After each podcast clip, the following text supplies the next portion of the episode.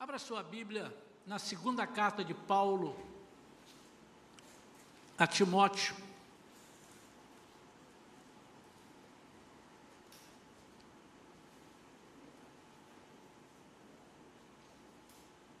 Capítulo 4.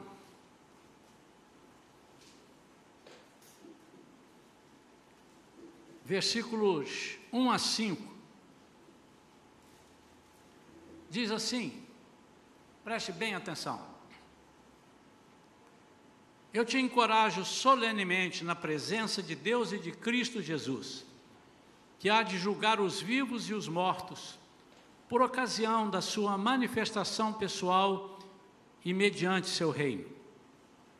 E agora Paulo continua dizendo: prega a palavra, insiste a tempo e fora de tempo, aconselha, repreende e encoraja com toda a paciência a sã doutrina.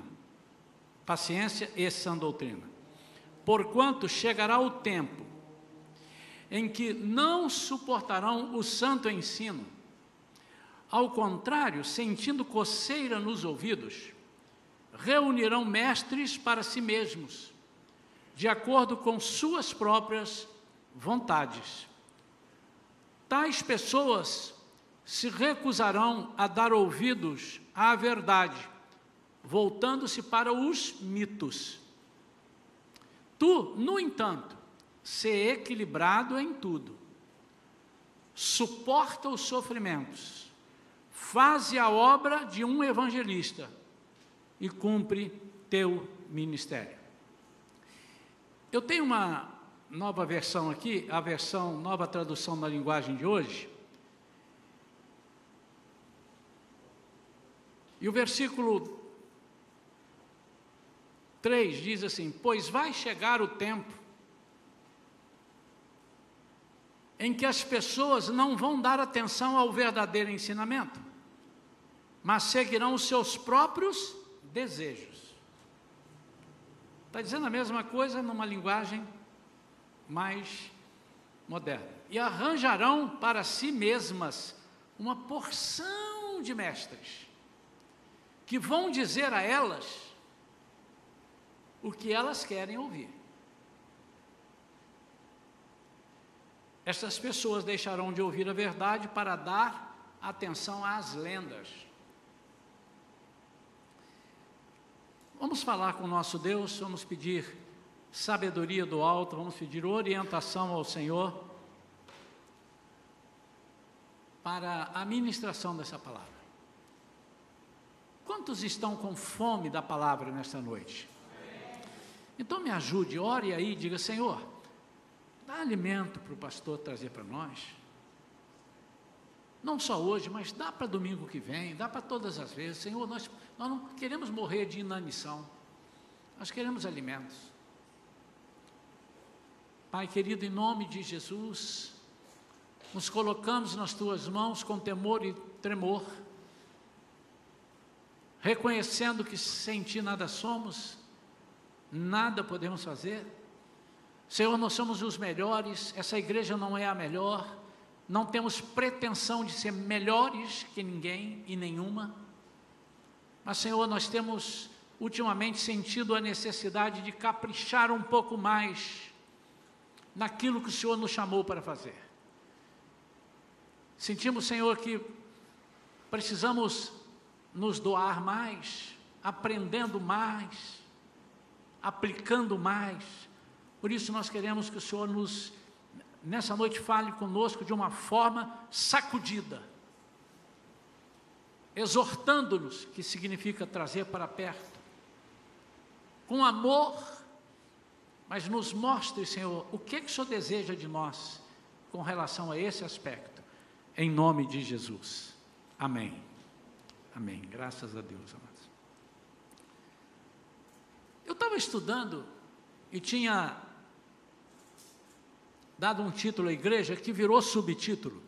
E o título que eu tinha dado, à igreja não, à pregação, o título que eu havia pensado antes é A Difícil Missão da Igreja.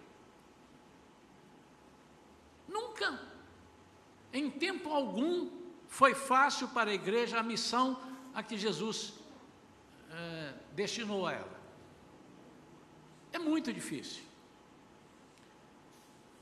Qualquer pessoa que não pertença à igreja de Cristo, ao corpo de Cristo, pode fazer o que bem entender. Mas se um de nós der uma pisada fora do riscado, quatro olhos, duzentos olhos estão em cima de nós. É difícil. Mas além disso, a difícil missão é porque muitas vezes nós vamos ter que estar entre falar a verdade ou não falar a verdade para agradar. Falar a verdade que vai ferir alguém ou não falar a verdade que vai agradar a alguém. E isso é uma missão difícil. Eu não sei você, mas como é difícil para mim desagradar uma pessoa que eu amo. Já repararam que os nossos amigos não têm defeito? Em sua maioria. Ou se os têm, nós não enxergamos? Mas a igreja de Cristo nunca esteve numa situação. É, perdão, deixa eu tirar esse nunca. A igreja de Cristo, cada dia que passa, está é, se encontrando numa situação dificílima. Por que, que eu estou dizendo isso? Eu até poderia dizer nunca esteve tão, mas ela tem estado, porque nós estamos nos aproximando da volta de Cristo. E para que isso aconteça, para que Cristo volte e busque a sua igreja, muita coisa vai acontecer. Já está acontecendo algumas, o amor de muitos esfriando, como disse o apóstolo Paulo, o amor de muitos esfriará. Já tem acontecido isso, falamos hoje de manhã. Há coisas que nós não fazemos para Cristo ou para o Evangelho, em favor do Evangelho, há posições que nós não tomamos por falta de amor. A quem? Pensamos que é por falta de. Pensamos que é por excesso de amor. Mas nós vamos ver que é por falta de amor. Por excesso de amor, nós cobrimos pecados. Por excesso de amor, nós é, guardamos pessoas por excesso de amor, nós preferimos não acusar ou não mostrar algumas coisas. E depois nós vamos ver que isso é falta de amor. Mas o título principal dessa mensagem eu botei remédio em vez de placebo. Porque está muito na moda, né? Estão fazendo testes, eles dão placebo para uma pessoa e dão remédio para outros. Aí eles dizem o que lá, o que, que você sentiu? Eu me lembro que eu trabalhei numa agência de automóveis há muitos anos atrás. Eu era lá um auxiliar administrativo, logo no meu início, meus. Não tem muito tempo, não. Eu tinha lá os meus 18 anos de idade. Não tem tanto tempo assim, tanto que eu me lembro perfeitamente. E nós vendemos automóvel para um sujeito, mas ó, aquele ali, ele não poderia ser chamado de chato, porque ele era mestre em chatice. Eu nunca conheci uma pessoa tão exigente, tão chata como aquele cliente. E ele comprou um carro usado. E sabendo que era usado, ele começou a exigir algumas coisas que não deveria exigir porque o carro é usado. Por exemplo, e esse pneu está um pouco gasto, naturalmente, o carro é usado. Essa pintura aqui já não está igual de fábrica. Lógico que não, porque o carro não é de fábrica, ele é usado. E depois de muita, muita coisa, mas eu queria que, para comprar, eu queria que arrumasse essa lâmpadazinha aqui. Arrumamos. Eu queria que arrumasse mais isso aqui. E o dono, eu lembro como se fosse hoje, o dono, ele era uma pessoa que era muito engraçado às vezes. E ele disse, fica tranquilo, seu carro vai sair daqui zero quilômetro. E ele arrumou algumas coisas que pediu, o cara levou o carro para fora, para casa. Quando volta, daí dois, três dias, ele volta com uma lista maior do que essa aqui, mais de 30 itens. Nunca mais me esqueci disso. E disse assim: ó, o carro está aqui na porta, estou com a lista aqui. Se vocês não me fizerem isso aqui, o bicho vai pegar. Eu tinha uns 18 anos de idade. Eu falei assim, rapaz, e saiu pisando duro. A agência era bem ali na praia de Caraí, na esquina quase com a Álvares de Azevedo. Ele ficou ali mesmo, pegou um ônibus, entrou no ônibus furiosamente e foi embora. O meu patrão olhou, já tinha arrumado o carro e tudo, ele pegou e falou assim: Isaías, faz um favor para mim. É, tica aqui todos os itens como se eles estivessem resolvidos aqui e coloca lá no para-brisa dele lá. Falou, mas você não fez, faz o que eu estou te mandando. Hoje talvez eu não fizesse isso, eu, dissesse eu diria para ele, ó, oh, você vai fazer porque isso é mentira, você não fez. Mas um garoto, recém-chegado de Guaçuí, e ficamos assim, botou, foi lá no para-brisa do carro, botou lá, e de tarde o cara veio buscar o carro. E ele disse: E aí? Todos os 30 itens, pode lá. Agora seu carro ficou zerado. Porque antes ele só estava pedindo de boca, agora ele escreveu, o cara ticou assim e botou lá. Ele olhou, ah, tá bom. Botou, entrou no, botou no porta-luva, lembro como se fosse hoje, ligou o carro, olhou para a gente, fez assim. E vazou. Nunca mais voltou para reclamar. não sei se ele ficou zangado, se não, mas ele deu o carro como perfeito. Na verdade, o carro não tinha aquilo que ele falou ali. O carro estava funcionando. Mas psicologicamente o carro dele foi resolvido. Eu quero falar de um evangelho psicológico. Um evangelho que está enchendo algumas igrejas, e eu não, eu não, não estou dizendo isso, irmãos, é, ah, minha igreja está vazia. Não, não, não, não, não. A igreja só não está mais cheia porque não está podendo estar cheia. Mas alguém um dia me perguntou: o que, que você quer chegar? Você quer chegar a quantos membros? 3 mil, 5 mil? Eu falei: eu quero chegar a uma quantidade de membros que eu possa trabalhar através de Cristo e gerar nele um caráter cristão. Se eu só conseguir fazer isso com 150, são 150 que eu preciso. Mas se eu não consigo fazer com mais do que 150, não adianta eu ter 3 mil. Porque eu vou estar enganando a mim mesmo. E vai chegar um tempo, certamente, que Jesus vai me perguntar: vem cá, e aquelas ovelhas minhas, não são suas, viu, Isaías? E não eram suas, eram minhas. O que você fez com elas?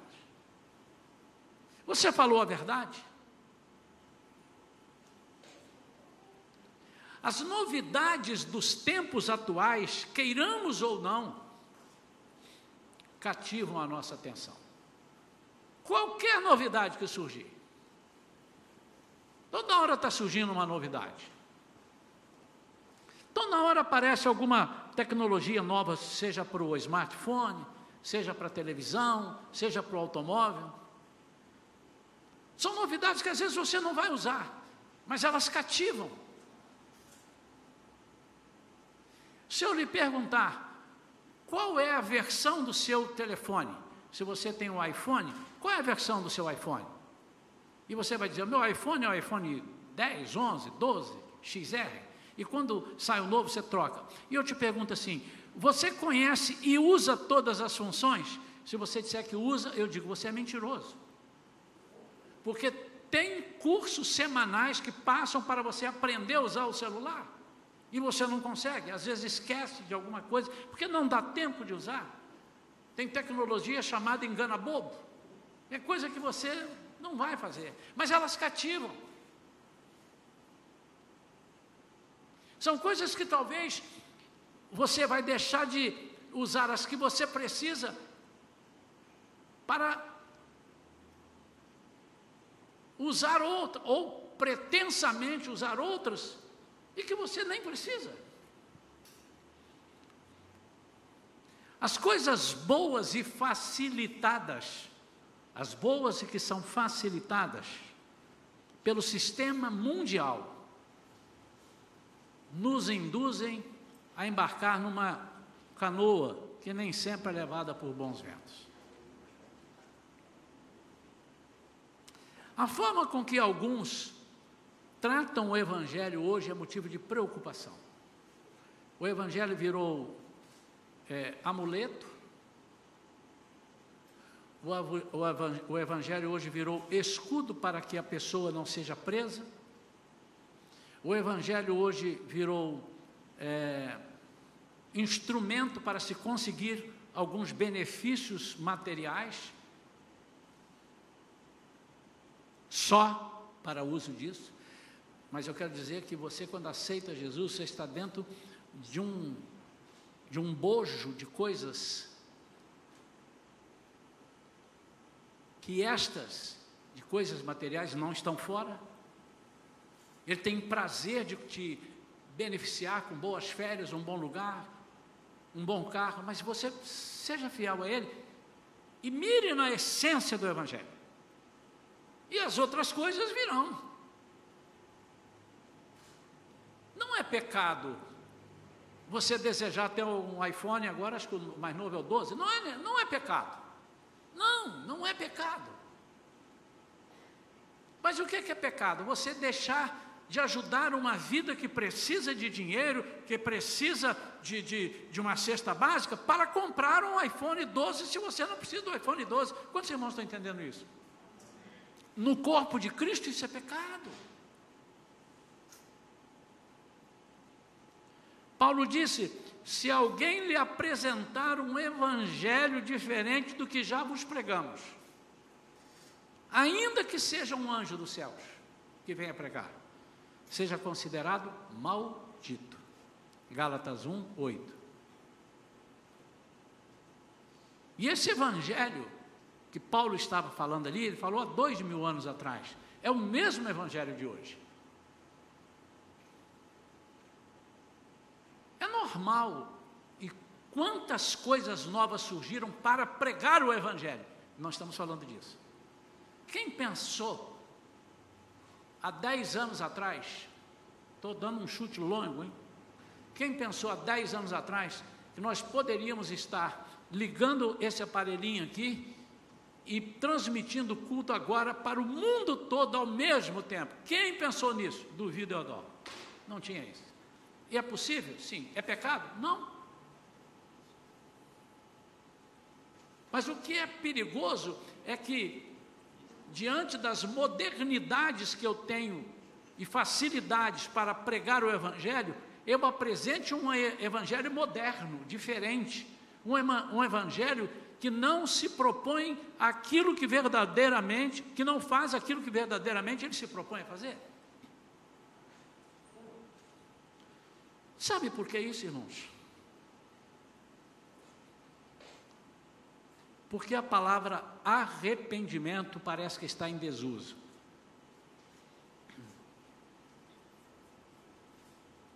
Talvez não diretamente alguém tenha dito a você, ou ao seu amigo, ou alguém que você conheça, talvez não tenha dito assim: você não precisa se arrepender. Você pode vir para Cristo do jeito que você é e fica do jeito que você é, você não precisa se arrepender. Perdão. Se arrepender. Não, Dessa forma, eu acho que você nunca ouviu e deve, nunca ouvirá. Mas, com algumas atitudes, nós podemos estar fazendo isso. Suportando, permitindo que pessoas, hoje de manhã nós falamos é, Efésios 4, 28, quando o apóstolo Paulo disse assim: aquele que furtava, não furte mais e eu disse que, na, na ótica do estudioso Dr. Kent, da Universidade Grace, nos Estados Unidos, que escreveu vários livros, professor e doutor em Novo Testamento, ele conhece na essência e na raiz. Ele disse que ele está querendo dizer: aquele que está furtando, pare de furtar. E ele disse por quê? Porque as pessoas que aceitavam a Jesus naquele tempo eles vinham do meio de escravos, de pessoas eh, onde era natural o furto. E eles estavam vindo com as más índoles, os maus costumes. E quando você aceita Jesus, imediatamente, não necessariamente, seus maus costumes vão embora. Eles precisam ser tratados. O que lhe garante esse aceitar Jesus é a salvação, o reino eterno. Mas aqui, enquanto você está aqui, você precisa tratar isto. E muitas vezes, nós demoramos dias, meses, anos tratando alguma coisa, porque tem muita coisa que é difícil de sair da nossa vida. E o arrependimento, irmãos, ele é o, ele é o rudimento principal da doutrina de Cristo. Eu não vou citar aqui as pregações de Jesus, mas como exercício essa semana, pegue ali algumas pregações de Jesus, alguns ensinamentos, a quantidade de vezes que ele fala, e todas as vezes que ele cura alguém, que ele repreende alguém, que ele ensina alguém, que ele traz alguém para o bem, ele deixa, no mínimo nas entrelinhas, subentendido de que a pessoa precisa se arrepender. Às vezes ele não diz arrependa-se, mas ele dá o sinônimo disso. A mulher adúltera, ele recebe, diz: cadê os seus acusadores? Já foram embora. Pois é, eu vi que foram. E você então? Não tem mais nenhum acusador? Não estou vendo, não, Jesus. Então vai em paz. E não peques mais. O que, que ele disse? Arrependa-se do que você está fazendo.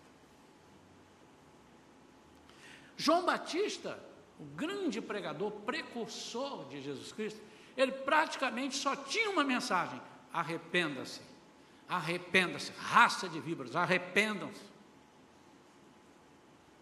Arrependei-vos, senão vocês estão lascados, se fosse hoje ele diria assim, fulminados. Nós temos três textos no Novo Testamento, tem inúmeros, inúmeros, eu peguei três que diz e demonstram que sem arrependimento não há salvação. Ei, pastor, peraí. Não, não há, irmão. Sem arrependimento não há salvação. Eu vou dar três só, mas tem, você pode colocar ali, sem arrependimento a salvação, coloca na internet, vai vir 327. Atos 3, 19, é o primeiro deles, diz assim: arrependei-vos, portanto, e convertei-vos para que assim sejam apagados os vossos pecados. Arrependei-vos, portanto, e convertei-vos. Primeiro você precisa arrepender. Se não houver arrependimento, você não vai ser, vai ter os seus pecados apagados. Lucas 13, 3 diz assim: Pois eu vos asseguro que não, todavia, se não vos arrependerdes, isso é um texto que está dizendo de outras coisas, mas esse é nos interessa apenas o versículo 3, não precisa dar os outros. Se não vos arrependerdes, todos vós, semelhantemente, perecereis. Segundo Pedro 3,9, o Senhor não se atrasa em cumprir a sua promessa, como julga alguns pelo contrário, ele é extremamente paciente para convosco, que não quer que ninguém pereça, ele não quer, mas que todos cheguem ao arrependimento. Isso é o que o Senhor quer. Ele não propõe, ele não sugere, ele quer que cheguem aos arrependimentos. Arrependimento na Bíblia é algo tão importante que sem ele não há salvação, e Deus não permite que nós não perdoemos alguém que se arrependa conosco.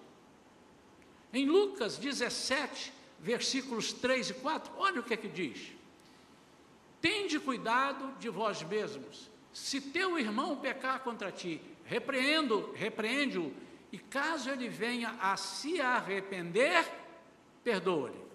Deixa ali, perdoa-lhe, se caso ele vier a arrepender. Caso ele venha a arrepender, perdoa-lhe. Perdoa-lhe desde que ele arrependa. Quatro. Se contra ti pecar sete vezes ao dia, e por sete vezes vier e ter contigo, dizendo: Arrependo-me do que fiz, perdoa-lhe. Mas hoje parece que está em desuso o arrependimento. Não se prega arrependimento. Diz, olha, você pode ficar aqui, que essa igreja é muito boa. Essa igreja não está aqui para acusar ninguém. Nós não estamos mesmo para acusar ninguém. Mas a Bíblia te acusa. E nós precisamos de mostrar algumas coisas que podem acontecer na sua vida caso você não se arrependa. Então, a pergunta que eu tenho para a igreja Shalom, da qual eu sou um dos pastores, sou pastor, minha esposa é outra pastora. A pergunta é essa: como você se sentiria se você estivesse aqui comigo 10, 15, 20 anos e no fim de 20 anos, alguém lhe apresentasse a verdade verdadeira, se é que eu posso dizer assim, a verdade bíblica, e você disse: caramba, eu nunca vi isso. E o que, que acontece comigo? Senhor, você está sendo é, é, danificado, você está sendo prejudicado, porque você está fora disso daqui. Como você se sentiria em relação a mim? No mínimo traído. Meu pastor Isaías, meu amigo, almocei contigo algumas vezes, tomei café contigo algumas vezes, estive na sua casa, o senhor foi tão meu amigo, mas um amigo a ponto de me querer e me desejar que eu fosse por um buraco. Eu estou muito chateado, por que, que o senhor não me disse isso? Em outras palavras, por que, que o senhor me deu placebo em vez de remédio? Por que, que o senhor me fez psicologicamente me sentir bem?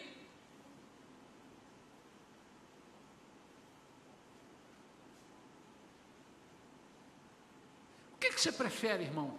Você prefere que lhe seja apresentado um, é, um evangelho verdadeiro e que às vezes, no início, até você se sinta, é, vamos dizer assim, se sinta mal em ouvir, puxa vida, isso daí me agrediu, ou a carapuça serviu para mim, ou, puxa vida, eu não, não queria ouvir, que mensagem dura. Ou você prefere placebo?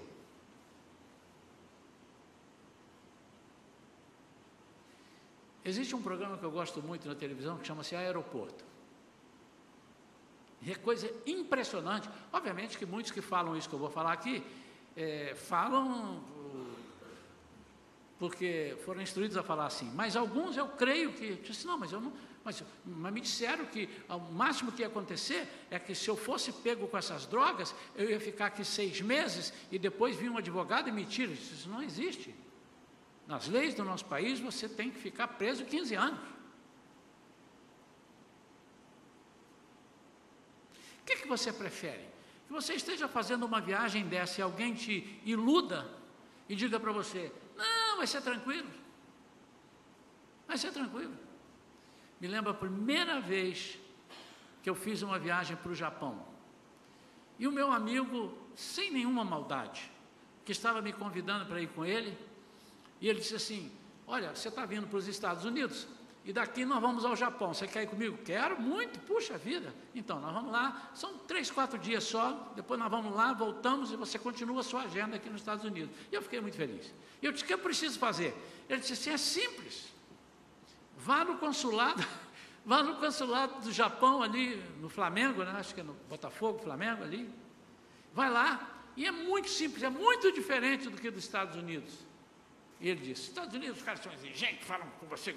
Eles são muito educados. Você chega, preenche uma ficha lá, entrega seu passaporte e diz que quer vir ao Japão, que você vai é, estar aqui três, quatro dias, assim, que você vai cantar aqui no Japão e tal. Eu falei: ah, é mole. Peguei o meu passaporte, botei no bolso e fui. Me lembro, eu estava falando essa semana com, com a minha esposa. E eu cheguei e o japonês lá falou assim: Bom dia que posso ajudar? Eu disse assim, eu, eu quero ir para o Japão, vou fazer, que vai fazer no Japão? Eu falei assim, eu vou lá, eu sou cantor evangélico, vou lá cantar. Ah, sim. Então, preenche esse ficha, traz aqui, senta ali e preenche. Falam muito japonês, não fala, irmão? Aí eu peguei a caneta, sentei ali e preenchi. Isso aqui eu não sei, deixei em branco. Isso aqui eu não sei, deixei em branco. E deixei um monte de coisa em branco que eu não sabia. Falei, eu vou lá, vou perguntar. Aí entreguei a ficha, entreguei, aí ele veio. Muito educado, realmente. Aí ele pegou meu passaporte, olhou, olhou minha ficha. Hum, hum. O japonês, quando viu uma coisa errada, ele faz assim. Hum. E ele disse: qual aeroporto você vai descer? Falei, no Japão. Mas qual? Você vai para onde? Falei, vou para Tóquio. Ele tem dois aeroportos. Não sei. Você vai para o Japão e não sabe onde vai descer? Eu digo, sinceramente, não. Eu vou com um pastor amigo meu, eu vou encontrar com ele nos Estados Unidos. Moral da história, eu não sabia o aeroporto. Aí alguém falou assim para ele assim, deve ser Narita. Tóquio, Narita. Aí ele quer ver, Narita, vou colocar aqui Narita. Nem sei o que é Narita, mas pode botar, Narita. Ele botou Narita. Você vai ficar na casa de alguém ou vai ficar em um hotel? Ele falou, vou ficar na casa de um pastor amigo. Qual nome de pastor amigo você vai ficar? Eu falei, não sei. Você não conhece? Não. Como você vai ficar na casa de um pastor que você não conhece? Eu digo, eu vou explicar de novo. Eu estou indo para os Estados Unidos e vou encontrar um pastor amigo que vai me levar. Eu vou com ele, vou atirar cola, vou com ele. Ah, vou botar aqui, você não sabe. Não, não sei. Qual companhia aérea? Falei, olha, eu não comprei a passagem ainda. e eu não sei, porque eu vou falar de novo. Eu estou indo para os Estados Unidos e lá nós vamos comprar passagem de Nova York para Tóquio. Ele coçou a cabeça assim e disse assim: quem mandou você vir tirar visto? Foi esse meu amigo dos Estados Unidos. Ele falou assim: amigo, hein? Não te deu a informação que você precisa? Moral da história, irmãos, ele sentiu a minha sinceridade, ele viu que eu não sabia mesmo. Depois eu fui, perguntei qual era a companhia, liguei para os Estados Unidos, levei quase o dia todo ali. Ele disse: ah, vai ser a companhia tal, escrevemos ali. Moral da história, me deram visto. Mas eu me lembro que ele disse assim: o seu amigo pediu para fazer e não te deu informação? Irmãos, o que, que nós preferimos? Fazer parte do corpo de Cristo, onde não somos confrontados ou, no mínimo, informados das coisas que precisamos mudar para que agrademos o coração de Deus? O que, que nós precisamos, o que, que nós preferimos, placebo ou remédio? E nós temos dois tipos aqui, duas situações, melhor dizendo. Temos o da plateia, do público, da congregação que busca placebo. E temos também os ensinadores que ensinam placebo. Temos o público que procura remédio e temos os ensinadores, ministradores que ministram remédio. Mas o que nós temos visto acontecer, porque a Bíblia diz isso, e aqui o apóstolo Paulo está dizendo: vai chegar um tempo que as pessoas vão escolher os mestres que eles querem. Este é o meu mestre, eu escolhi aquele para mestre, porque esse mestre fala o que eu gosto de ouvir. Isso vai acontecer. É que alguns ensinadores estão pro, é, preferindo não criar situações embaraçosas. Então, já que todo mundo quer placebo, eu não vou esquentar, placebo para todo mundo. Ou seja, evangelho psicológico, evangelho de facilidade, que podem te trazer ruínas na sua vida.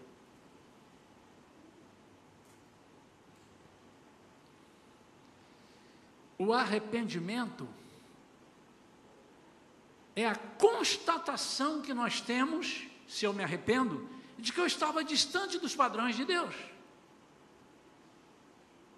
O arrependimento é a constatação de que eu estou indo numa direção que eu não tenho que ir e que eu tenho que voltar.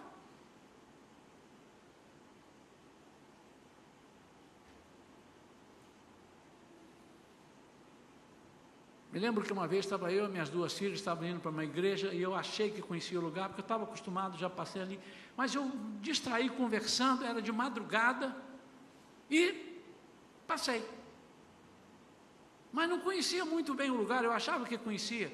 E, pai, nós estamos perdidos. Não, não estamos não, quer ver? Pai, nós já estamos andando uma hora, essa hora nós já tínhamos que ter chegado em casa. Não, mas nós vamos chegar, é porque quem sabe. E eu estou andando, até que um momento, uma delas disse: Pai, para o carro, nós temos que olhar e voltar, que nós estamos terrivelmente perdidos. O arrependimento é a constatação de que eu estou perdido e que se eu continuar naquela direção que eu estou indo, eu não vou a lugar nenhum que me que preste para mim. Ao contrário, vai me levar a lugares ou a um lugar que me afaste completamente do meu alvo. E qual é o meu alvo? É o autor e consumador da minha fé. Se o evangelho deixar de apresentar ao homem a sua condição de pecador, não há nenhum sentido em se pregar esse Evangelho. Até porque, meu amado e minha amada, não são as minhas palavras, não são as palavras de algum líder que vai mudar a sua vida. Psicologicamente pode te fazer bem. É como aquele casal que não se dá bem, briga pra caramba, está brigando, estão quase separando, aí um propõe ao outro: vamos fazer o seguinte, vamos fazer uma viagem de concerto, vamos para Paris, Toujours, L'amour. vamos para Paris. Ah, você me levaria? É, para Paris. Eu até topo continuar contigo para fazer essa viagem, então vamos. Tudo vai mudar, meu bem. Irmãos, vai mudar talvez durante a vida e já na volta, talvez, já, lembrando que vai ter que chegar em casa, as coisas já comecem a voltar ao que era. Mas vamos lá, que não volte, nem na, na volta, não volte ao sistema antigo, ao, ao clima antigo. Daqui a pouco vai acabar aquele glamour, aquilo que vocês conquistaram numa viagem. Por quê? Porque foi placebo não foi remédio, não foi confrontado, não foi visto. Onde é que você está errando? Onde é que você está errando, mulher? Onde é que você está errando, marido? Onde? Isso não foi visto. E foi alisado o problema foi passado a mão sobre o problema. Nós estamos vivendo tempos, irmãos, que o público que muitas vezes entra aqui, como entra ali a colar nas outras igrejas, são, é um público que está dizendo assim: olha, não me incomoda, não me aperta, não. Hein? Eu tive uma ovelha aqui, aliás, tive mais de uma, mas essa eu me lembro bem, ela disse, pastor, eu não quero ficar aqui não, sabe por quê? Porque essa igreja aqui é muito pequena. Eu falei irmão, você vai ajudar ela a crescer. Não, não, não, não. Não é por isso não, não é por isso não. Mas ainda vai demorar a crescer. Irmão, mas não, não, não, mas o senhor não está entendendo. Eu quero estar numa igreja onde eu fique lá no meio da multidão e ninguém me note. Eu digo, mas irmão, mas por quê? O irmão tem vergonha? Não, não, não quero que mexa comigo, incomode, veja minhas coisas, eu sou uma pessoa meio sistemática, etc, etc, etc. Irmãos, já pedimos aqui, eu peço desculpa, melhora aí o, o ar refrigerado, esquenta mais, que tem muita gente saindo e tal e é o ar. Nós temos que ajudar, pede os obreiros para ajudar a perceber isso daqui, que está até me tirando a atenção aqui por causa do. Muita gente reclamando. Desliga esse ar ali, de repente não há necessidade. Desculpa eu ter que interromper a pregação, mas eu estou fazendo os gestos e alguns não perceberam isso ainda. Bem? Então, irmãos, o Evangelho, quando ele não é dito na sua essência para o que serve, e ele serve para quê? Exclusivamente principalmente para nos levar para morar com Jesus. O resto é consequência. É para isso. Ninguém veio aqui para outra coisa. É para isso que, que nós, nós viemos. Para trabalhar isso na nossa vida, para participarmos de um, de um novo homem, na estrutura que Paulo ensinou hoje em Efésios de manhã, um novo homem, onde eu junto aqui que eu era, junto com outro e tal, mistura tudo, faço um barro novo. É a figura do oleiro, está dentro disso. Pega o barro, quebra o barro, quebra o vaso, amasso e tal, joga a água, amoleço o barro e faço um vaso novo.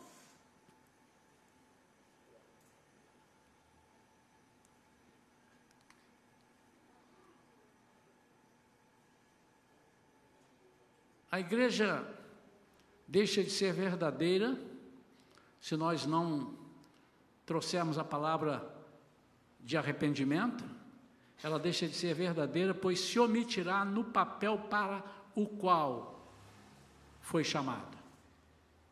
Será uma igreja falsificada, que diz ser corpo de Cristo, mas na verdade não o é. A igreja chamará atenção para todo tipo de artimanha maligna para dentro dela, pois demonstrará ser terreno fértil para a habitação do anticristo. Deixa eu explicar isso daqui. Está passando uma série na televisão, Gênesis. Conquanto ali haja uma licença poética para ser colocado algumas coisas, Há muita verdade e há muita coisa que pode não ter acontecido, mas elas servem de alerta para nós. Embora, ah, sobre, é, sobretudo na vida de Terá, a Bíblia não diz um monte de coisa que aconteceu ali na vida de Terá. Mas aqueles, eu entendi a, a, a proposta do, do, do, autor da novela lá, do, do seriado. Eu entendi. Me mandou recados, eu entendi. Falei com a minha esposa, olha lá. E uma coisa que me chamou a atenção, que Terá e a sua esposa, eles vieram de um lugar, vieram de Canaã, e eles vieram e entraram em Ur. E chegando ali, eles tiveram que ser confrontados com os deuses que eram diferentes. Ali, aliás, eram deuses, e eles só tinham um Deus. E ali, o inimigo veio comendo pelas beiradas, veio devagarzinho, insinuando, com mensagens subliminar. E um dia ele falou assim: Mas, ô, ô Terá, para você ser abençoado, você precisa agradar ao Deus daqui. Qual o problema de você agradar ao Deus daqui? Você não está servindo a Ele. Você está fazendo só um favor, agradar a Ele. Mas como é que eu vou agradar a Ele? Pega esse, esse, esse protótipo dele aqui, essa imagem que representa ele, e coloca aqui. Mas eu vou. Não deixa ele ali no cantinho. Deixa ali. Mas aí ele concordou, e a pessoa, quando foi deixar um, deixou dois. Irmãos, daqui a pouco, ele começa a namorar ou gostar de uma outra mulher que infernizou a vida dele, que seguia outros deuses, e depois ela insinuou e disse: Nós temos que botar mais alguns deuses aqui, porque eles estão tristes, porque tem algumas coisas dando errado na sua vida. Irmãos, quando o homem está desesperado e ele não tem certeza daquilo que ele serve, daquilo que ele vive, qualquer proposta que as pessoas façam para a gente, a gente aceita, quando esse homem não está centrado na verdade. É como você estiver com dor de dente. Você está com dor de dente. Já sentiu dor de dente? De madrugada? Não nesses tempos agora, tem 24 horas, você acha qualquer dentista aí, né? ou muitos dentistas. Mas você já morou no estado, no interior do estado? Interior do Espírito Santo, como eu morei, e com dor de dente, e a, o dente começou a doer 10 horas da noite, o dentista está dormindo, e ele não vai abrir para você de jeito nenhum, e você morde o travesseiro, e você rola, e o dente está doendo, e você rola para lá e rola para cá. Nesse momento, se falar assim, passa barro podre no dente, que está aqui escrito, barro podre, vai fazer, você vai passar barro podre dá três pulinhos para frente, três pulinhos para trás, amarra uma fita e, e, e, dá um grito. E vai sumir a dor de dente. Você vai fazer isso que está falando. Por quê? Porque você não conhece, você não é dentista. E o que, que você quer? Dar três pulinhos? Não, eu quero que passe a dor de dente. O problema é que hoje o inimigo está com algumas artimanhas para confrontar, não, perdão, para afrontar a nossa fé. E a nossa fé, ela é embasada em Jesus Cristo. E Ele é o remédio, Ele é o Senhor, Ele é o Todo-Poderoso. Ele não é placebo. Ele não funciona apenas psicologicamente, mas ele dá uma paz que o mundo não conhece. Ele disse: Eu não dou uma paz que o mundo dá. A paz que o mundo dá eu não ofereço, eu ofereço uma outra paz uma paz que excede todo o entendimento. Essa é a paz que eu deixo para vocês. Será um evangelho que promete uma fé somente para alívio de problemas temporários e centrada em egoísmo. O que mais vemos hoje são é, pessoas que buscando, tanto no louvor, ah, nós temos aqui uma visão a minha filha, desde quando dirigia o Ministério do Louvor, e o Carlinhos veio para cá, nós falamos, Carlinhos, primeira coisa, nós não somos adeptos do louvor egocêntrico, mas do louvor cristocêntrico. Isso não significa dizer que eu não possa cantar uma vez ou outra, Jesus. não, porque eu estou aqui e Jesus vai abrir o mar e eu vou passar. Então, isso não, não quer dizer que eu não possa cantar isso. Mas o nosso louvor não pode ser só para mim, tudo para mim, olha para mim, Jesus fez isso, Ele moveu o céu, moveu por causa de mim, Ele vai me dar, eu vou ganhar, Ele vai me dar duas vezes, Ele vai me restituir, eu quero de novo, Ele vai me dar tudo, e tudo sou eu. Não, o nosso Evangelho, a nossa música precisa ser cristocêntrica. Mas espera aí, pastor. E eu não levo nenhuma vantagem de ser crente em Jesus? Leva. Se você buscar primeiro o reino de Deus, buscar as verdades, pagar o preço que precisa, não o preço que Jesus pagou, esse você não precisa pagar. Você nem tem dinheiro para pagar. E também já foi pago. Você não pode pagar uma coisa que não, não, deve mais. Ele já rasgou a nossa cédula. Não tem, está tudo pago. Mas o preço que você tem que pagar é o preço de enfrentar e dizer: se preciso for, eu vou morrer. Mas eu não vou negar a minha fé. Eu não vou aceitar. Eu não estou dizendo para você chegar assim e dizer assim: eu não tenho medo, onde é que está? Os bandidos estão dando tiroteio ali, eu vou passar no meio da bala, porque eu vou passar. Você vai levar um tiro e vai, vai ser morto, ficar morto ali no lugar. Não é disso que nós estamos falando, irmãos. Mas é quando o inimigo confronta a nossa fé e afronta a nossa fé. E nós precisamos que nós somos, precisamos dizer que nós somos muito mais acima disso tudo. Mas nós podemos nos beneficiar das coisas. Deus nos promete tantas coisas e tantas pessoas têm recebido tantos mimos.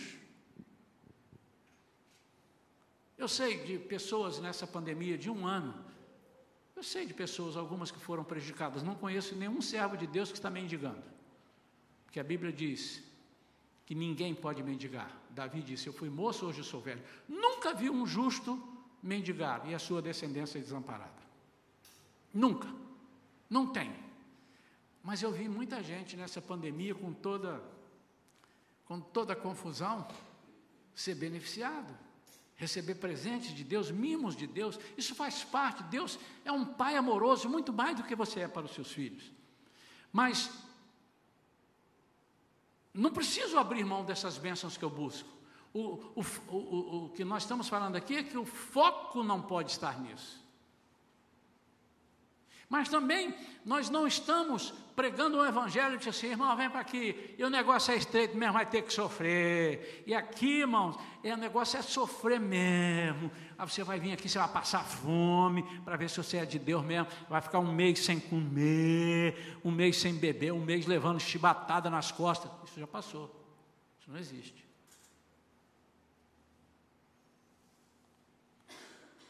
O que eu quero dizer é que se eu tenho para mim um evangelho que eu possa viver somente as coisas boas dessa vida, a Bíblia diz que eu sou miserável. 1 Coríntios 15, 19, olha o que, é que o apóstolo Paulo diz.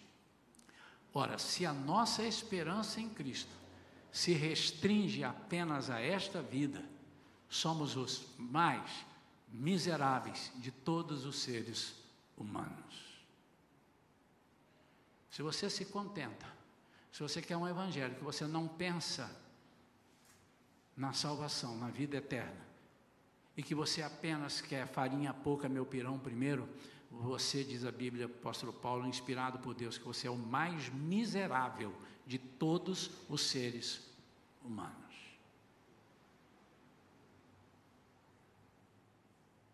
A igreja, como corpo de Cristo, foi feita para mostrar o perigo do pecado ao homem e os danos que isso pode causar a ele.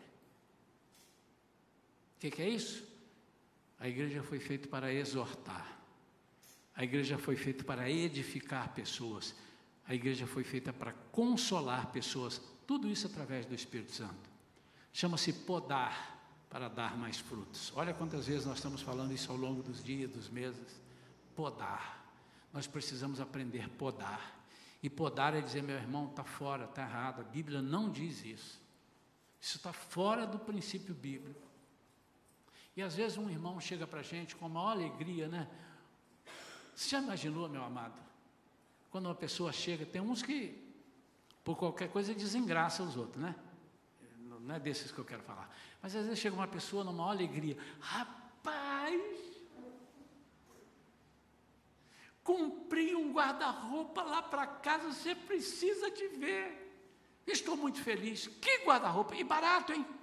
Amplo, ó, bom, bonito e barato. Ah, que legal, meu amado, que legal. Já chegou? Não, não, não chegou não, mas vai entregar agora, está aqui, já paguei. Ah, que legal. Qual é a firma? A firma é Totó e Tatá. Hum, caramba.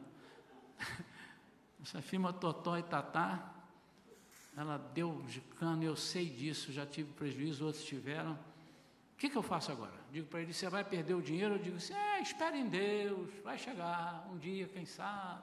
O que, que você faz? Você não recebeu? Irmão, vamos fazer o seguinte, vamos prestar atenção, porque essa firma promete na entrega, você cuidado. E deixa eu ver o guarda-roupa que ela vendeu. Ih, rapaz, esse guarda-roupa você vai montar ele, você nunca mais pode desmontar, porque senão você depois não monta de novo, que desmonta. Eu conheço esse guarda-roupa. Faz isso não, não compra não. Vamos, vamos. Mas eu agora não me devolve. Amado, olha só, perde o seu dinheiro. Você vai se aborrecer. Eu faço uma vaquinha, te ajudo a comprar. Perde o seu dinheiro. Em algumas situações você vai precisar de fazer isso. Porque a pessoa, esse guarda-roupa pode desmontar em cima da sua cabeça e te matar. É melhor você perder o dinheiro.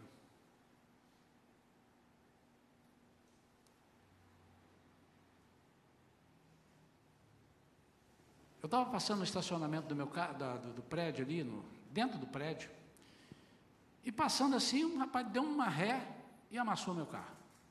Ele totalmente errado. Ele disse, você não está me vendo da ré? Eu, eu acho que a lei do trânsito diz que antes de você sair de uma vaga, você olha. Você não pode sair assim e todo mundo parar. E ele começou a ficar bravo comigo. Irmãos, 100% eu estava certo. Era só falar, para aí, vamos chamar ali agora a administração, a perícia e tal, tal.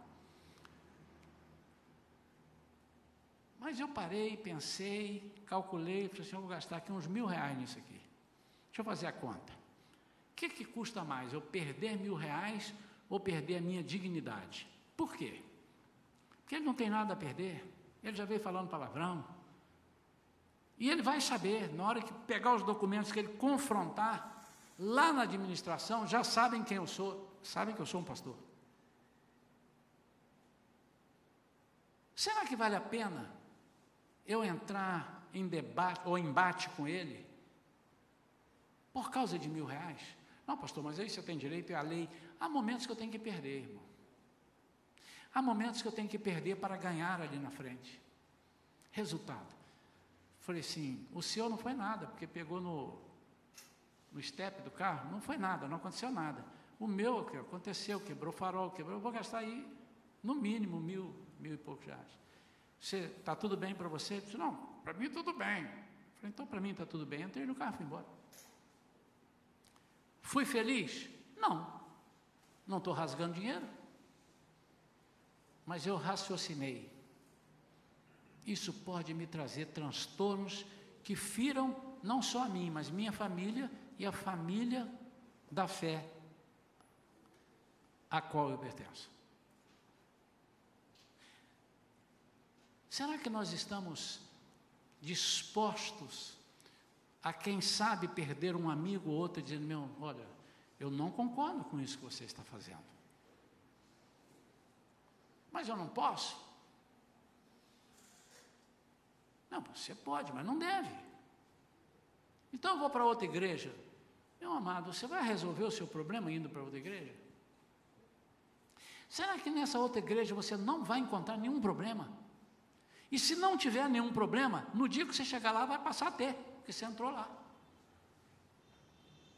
Nós temos que ter essa, essa tranquilidade para falar do remédio. Você precisa mudar, meu amado. E aqui é lugar de mudança, porque aqui é a casa de Deus. Quando nós deixamos de fazer isso, nós estamos tratando as doenças da alma com placebo. E para concluir, o que, que a medicina diz sobre o placebo? Placebo na medicina é injeções de soro fisiológico, vale nada, e comprimidos de açúcar. Esses são dos mais os placebos mais usados. O efeito placebo é quando essa substância ou procedimento produz um efeito fisiológico positivo, mesmo que não tenha capacidade para isso, melhorando os sintomas. E funcionam como algo psicológico. Isso é o que está dizendo a medicina.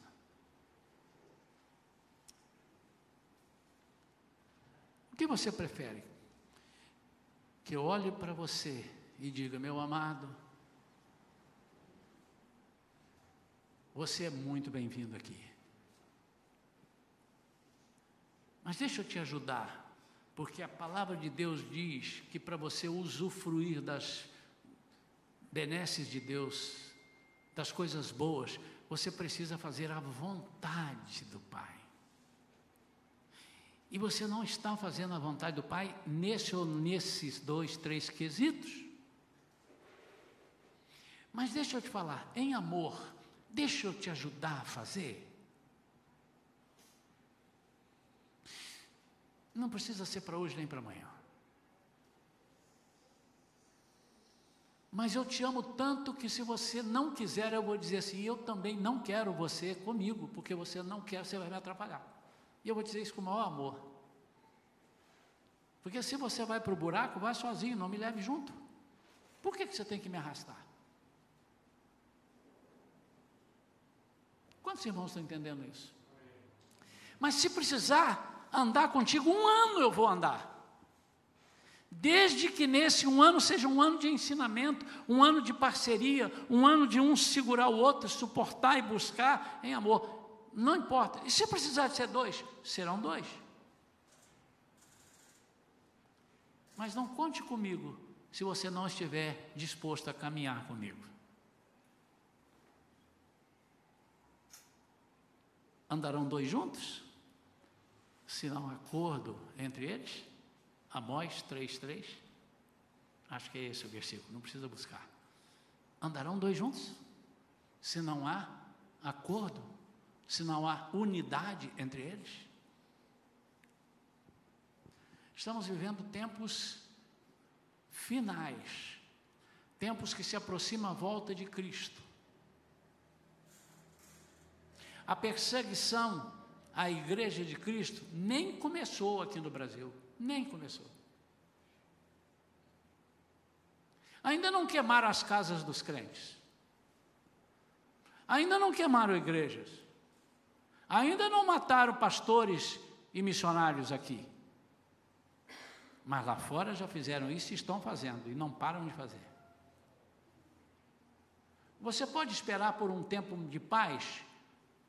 Você terá um tempo de três anos e meio de paz que o mundo nunca experimentou nas mãos do anticristo. Só três anos e meio. Mas a igreja não estará aí. Como eu disse hoje de manhã, se você quiser conhecer o anticristo, eu não me oponho, fique aí, a gente sobe, você conversa com ele e bate um papo. Porque não, a igreja não vai conhecer o anticristo. Mas a proposta da igreja Shalom é que chova ou faça sol.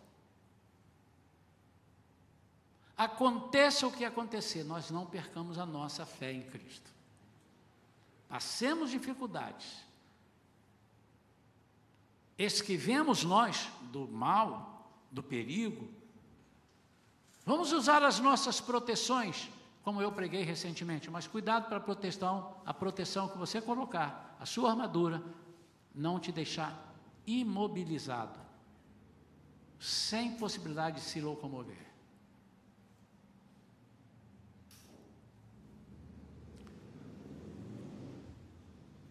Nós queremos uma igreja verdadeira para Cristo a começar por mim. Eu quero ser um pastor verdadeiro. E eu já disse para o meu Deus que o dia que eu não conseguir pregar o verdadeiro Evangelho, está na hora do Senhor me levar, porque eu não estou conseguindo mais. Estou sendo levado por outros ventos de doutrina. É melhor para eu não perder a minha salvação, que o Senhor me leve enquanto eu estou conseguindo. Essa é a proposta que eu tenho como igreja de Cristo. E eu chamo a todos os irmãos, os que estão aqui e os que estão aqui atrás de mim no pátio. Posso ouvir um amém lá do pátio, bem alto? Posso ouvir aqui? Vai custar, irmãos? Vai. Vai doer um pouco? Vai. Mas amanhã os irmãos vão dizer, pastor Isaías, como é que o senhor foi amigo da gente pregando a palavra genuína? Irmã Vivian, irmão Augusto, irmã Adelaide, os irmãos que pregam, quem vier pregar, muito obrigado, porque hoje foi sem anestesia, doeu um pouco, mas agora não está dando mais nada, porque arrancou o tumor. É melhor, irmãos, do que nós sermos enganados com placebo. Se você perceber que algum irmão ou irmã venha de outro lugar, de outra igreja, e queira fazer parte da nossa igreja, encoste nele e diga para ele assim: Nós aqui buscamos o remédio genuíno. Não aceite placebo. De onde você veio? Aí eu vim de uma igreja que nada era pecado. Digo, essa igreja não é de Cristo. Porque quando somos confrontados com Cristo, é impossível que nós não achemos pecado em nós. Quando nós somos colocados dentro do padrão de Cristo, não é possível que nós não encontremos pecado em nós.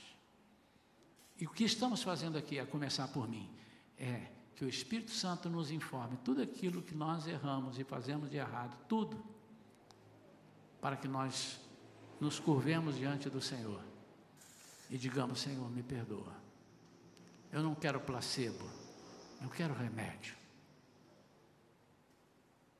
Cura minha vida, me liberta. Sara, Senhor, as minhas feridas. Tira os meus vícios. Me ajuda a ter fé para eu largar essas coisas malignas que me acompanham.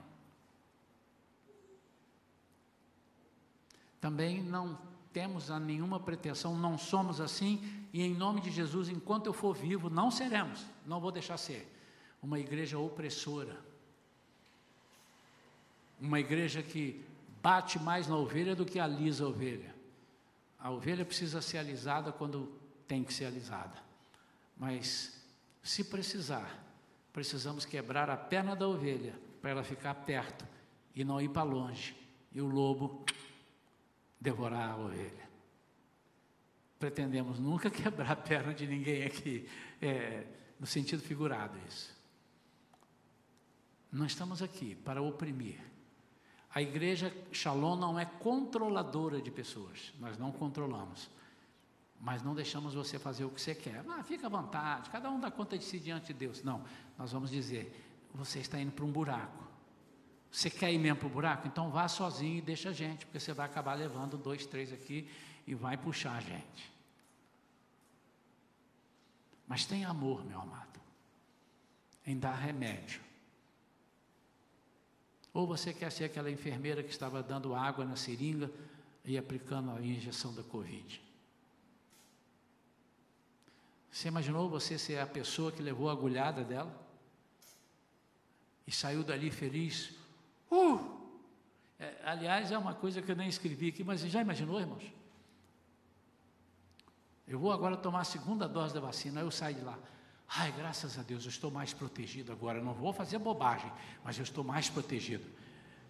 Aí aparece no jornal, depois que eu fui ali, fui a lá, aparece no jornal uma semana, um mês depois. E atenção, em edição extraordinária. Aí bota a cara da enfermeira que me, me, me vacinou. Essa mulher estava vacinando com água já há um mês. Será que eu vou gostar? Vamos ficar de pé, queridos.